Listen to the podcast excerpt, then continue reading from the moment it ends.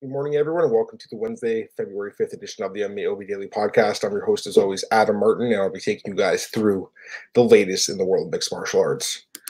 Some good news to talk about today, guys, for sure. Um, and I should mention that myself and Cole Shelton did the breakdown show for UFC 247 yesterday. Definitely go back and check that out. We broke down all 12 fights on the card. I'm looking forward to that card this Saturday night. Jon Jones, of course, defends his title against Dominick Reyes.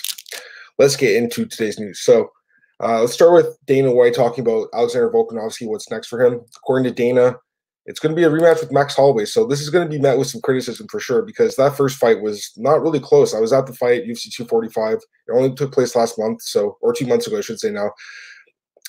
It was, uh, in my opinion, I wouldn't say a blowout, but it wasn't super competitive. It wasn't as competitive as a lot of thought it would be for sure. I thought Volkanovski probably won four to one, if not maybe five nothing. Some people thought he pitched a shutout there he looked really good. Um, to me, it's just like what has Max did in the last two months to make me think that this fight will go any differently. I, I don't I don't think he's did anything different. Um, so to me, it's like I'd like to see Max get another win. In the meantime, fight someone else, especially with Volkanovski hurt. He still has a broken hand. He's going to be out until the summer. So Dana White's kind of breaking this news a little bit early. Like this fight's probably not going to be taking place for another four or five months, possibly even six months until his hand heals up and until the UFC's ready to book this fight because there's a lot of cards coming up. A lot of them are already full. I talked with Cole yesterday. He believes that it's probably going to take place in August. So that's like what five, six months away from now. I mean, it's a, it's a while away. So to me, it's like Max in the meantime could fight someone like Brian Ortega again, or, or Korean Zombie, or Zabit, or Yair, and, and those guys can kind of fight each other and determine who the next time contender is. That's the way I would have preferred it. But at the same time, Max has did a lot for the UFC. He gave Aldo the rematch when he didn't deserve it. He moved up a weight class to fight Dustin Poirier when Dana asked him to. He's done a lot. He's fought often. He's been a great champion. I just feel like when you lose a, a fight that's really not that competitive, you should probably get another win. In the meantime, if it was like a super close fight, like a split decision or a controversial stoppage or something, I could definitely see why a rematch would have been warranted. But for me, it's like I think he should have fought someone else in the meantime. But it looks like it's going to be Volkanovski versus Holloway too. If I had to guess, it'll headline a card in July or August, probably August. July card looks full unless they're going to stack that card with three title fights. It possibly could have a rematch in Vegas with these guys. But uh, for me, I just feel like it would have been better to book like let's say Zabit versus Yair and Korean Zombie versus Holloway, and the most impressive of those two winners would have got the fight with Volkanovski, but I don't run the UFC. Moving on here, uh, Habib Nurmagomedov, he was pretty critical this week in a press conference in Russia of the UFC and its decision to give Conor McGregor a fight against Donald Cerrone. Basically, he said that Cerrone is just not the same guy he once was, which I think we all can agree with. He just, he really isn't. And uh, in Habib's opinion, uh, this is not a win that should get Conor a title shot, which we already knew. Um, but he was pretty like harsh. He just said basically, you know, Cerrone is uh he didn't use the words washed up necessarily, but he just basically said this guy is not the same guy he once was. He's uh, a guy who's lost a lot of his fights recently. He's been knocked out recently. And for him, it was the UFC handpicking Conor's opponent, which I think, again, a lot of us can agree with. So I feel like Habib's criticisms were bang on. You know, in his, in his opinion, there's more contenders that are well more deserving of the title shot. Guys like Justin Gaethje, for instance. Uh, of course, Habib's manager is Ali Abdelaziz, who also manages Justin Gaethje. You got to keep that in mind. But at the same time, I think we can all agree with Habib that um, there's a lot of fighters that uh, are more more deserving than Conor for a title shot. But again, money talks, and we know that Conor is a big draw, huge draw, the biggest draw. And uh, you know, even though the Cerrone fight, it was impressive, but again, uh, against a guy who's on the downside of his career.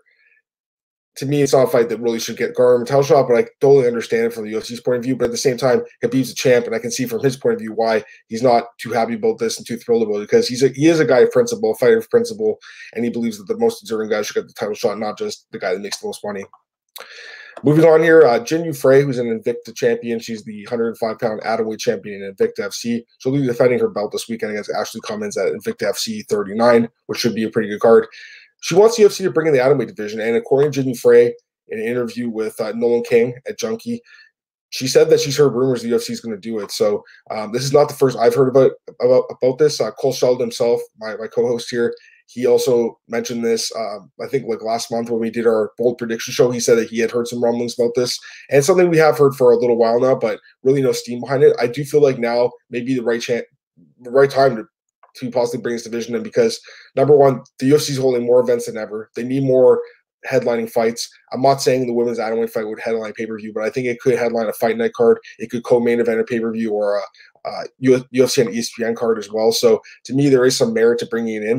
Not only that, but I feel like when they brought in that women's pound for pound ranks last week, I think that was kind of like a teaser that hey, you know, they might add another division because why else would they bring in that those rankings? It kind of was random, right? So I feel like there is something to this. If that's the case, there are some pretty quality fighters at 105 in the world, uh, like Jinh Yu Frey, is a very quality fighter. The problem with 105 is like there's not many finishes in this division. You thought women's strawweight fights going the distance a lot. Wait till you see women's atom weight. So to me, it could be a division where um, it, it could could succeed, but it could also fail miserably. The one thing that's good about it is there's more fighters in this division than the women's featherweight division. Women's featherweight is more exciting. There's more knockouts, and there's fighters like Cyborg, Nunes, etc. Although Cyborg's not in the UFC, of course, but you know, women's atomweight there there's some pretty good fighters in the division, very technical, and uh, could be a good thing. We'll see what happens. If I had to guess, I, I do feel like this will happen this year at some point. I just feel like it makes a lot of sense to bring it in. I'm not sure what's going to happen with Invicta. Like it feels like they don't do that many cards anymore. I could see them just being swallowed up by the UFC and all the best fighters kind of heading over. I like Invicta promotion; it's good feeder organization, but I feel like maybe the UFC takes the best fighters from it, brings in the atomweight division, and then sends the rest of the fighters that they want to keep to LFA instead. That's kind of where I'm thinking. But uh, if they keep Invicta, it wouldn't surprise me either. Dustin Poirier, he uh, he wants to fight Nate Diaz. He's been calling him for a while now, and now he's calling him for International Fight Week. He wants to fight on the Usman Masvidal undercard. Be great fight. I mean, we knew this was going to happen uh, a few years ago at UFC 230. It didn't end up taking place, but uh, I feel like this would still be a really good fight now. You know, a lot of people are saying Conor's going to fight Nate Diaz next, but to me, it's like Nate's coming off a loss in his last fight to Masvidal. Poirier's coming off a loss to Habib. This fight makes a lot of sense. It'd be a fun fight you know, Poirier's been chasing these big fights, and, and Nate Diaz, of course, is a big name in the sport. I think it'd be a fun fight. I, I can't see any fan who would be like, "Oh, I don't want to watch Poirier versus Diaz." Like this is a fight that I think a lot of fans would want to watch. So to me, it's a fight that makes a lot of sense. I'd like to see it personally. Um, I just think it's a fight that again makes a lot of sense. So undercard of the Masvidal Usman card. I mean, why not? That makes total sense to me, and it'd be a fun fight. I don't know who I'd favor. I guess I'd favor Poirier a little bit Nate, Diaz did not look good in that last fight with Masvidal, but uh, Diaz for sure has that reach, and you can always bang guys up with his uh, striking attack, and also his ground game is great. So it's, it's an interesting fight if it happens. Just one fight announcement today. It's actually a short notice fight. Angela Hill is uh, filling in for Hannah Goldy against Loma Lookboonmee. So Angela Hill is becoming the Donald Cerrone of this women's strawweight division. She fights really often. Last year, she had four fights and this year she's already had two in the first two months. So this is crazy. But the UFC matchmakers obviously love her. And uh, you know, she's someone that I've never really been too high on, never really been impressed. But I got I got to admit, I mean, she's really turned it around. She's definitely been impressive lately. Back to back TKO wins over Hannah Cifers and Ariane Carnelossi. She looked really good. I got to give her a lot of credit. She's really turned her career around, in my opinion. She was kind of like someone that could win fights in Invicta in that level, but once she moved to the UFC, she was losing. But now she's turned into a pretty dangerous fighter. Like the fact she's finishing fights at women's 115 is very impressive. You don't see that that often. So to me, like this is a really interesting move for her to take another fight. Like if she wins this fight, you're talking about definitely uh, Angela Hill is a potential, you know, top 10 fighter in this division, in my opinion. Anyway, she's taking on Loma Lookboonmee, and this is a tough fight for Angela Hill. Lookboonmee is really good. She's four and one. She's coming off a decent win over Alexandra Albu in her uh, strawweight debut. She's actually an atom weight, so if the UFC brings in that 105 pound division, she'll probably move down to it. But uh, for now, she'll be fighting 115, and like I said, she's pretty dangerous.